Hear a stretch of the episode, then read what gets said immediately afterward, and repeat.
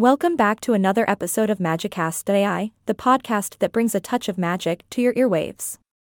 I'm your host, and I must say, I'm feeling quite mystical today. Maybe it's the topic we're about to dive into the waste of time, reasons why child free individuals should consider relationships with people who have children. Now, this might seem like a controversial topic, but hey, we like to spice things up here. You know, there's this underlying assumption in society that if you don't have children, your life is somehow incomplete. But let's unpack that, shall we? I mean, who needs sleep, personal space, disposable income, and the ability to binge watch an entire Netflix series uninterrupted, right? Insert sarcastic chuckle now, before we get into the nitty gritty, let's set the stage. There's a common belief that women, especially successful women, really have it all figured out.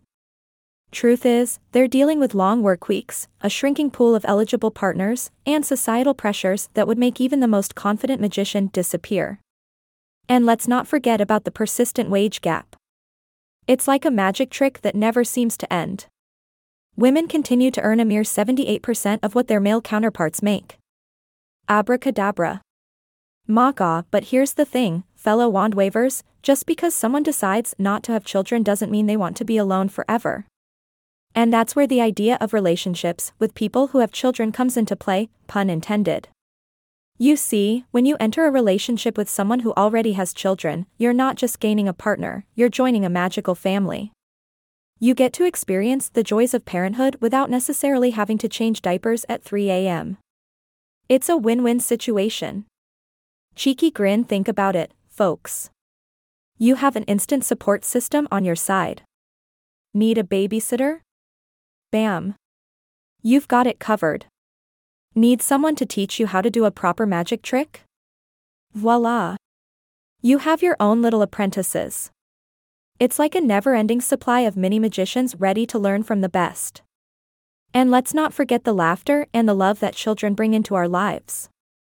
They have this incredible ability to see the world with fresh eyes, reminding us to find joy even in the simplest things.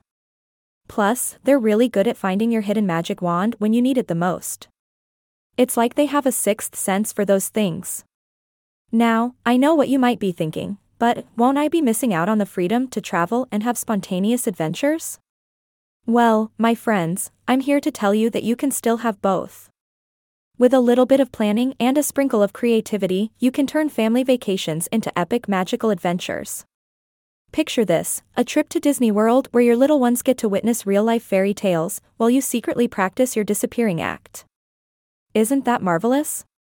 And for those of you concerned about your biological clock ticking away, here's a friendly reminder from the magic hat of statistics the success rate of having a child through high tech reproduction methods decreases as the clock keeps ticking. So, why not explore other magical options? In the end, it all comes down to this we all deserve to have rich, multidimensional lives, whether that includes children or not. Relationships with people who have children can bring immense joy, love, and maybe even a couple of rabbit tricks into your life. So, my dear listeners, let's embrace the magic of unconventional choices. Let's erase the expectations, the societal norms, and instead, create our own enchanted paths. Because at the end of the day, happiness isn't about conforming, it's about dancing to the beat of your own magical drum. That wraps up today's episode of Magicast today. I remember, folks, the decisions we make in life should always be filled with a little bit of laughter, a pinch of mischief, and a sprinkle of magic.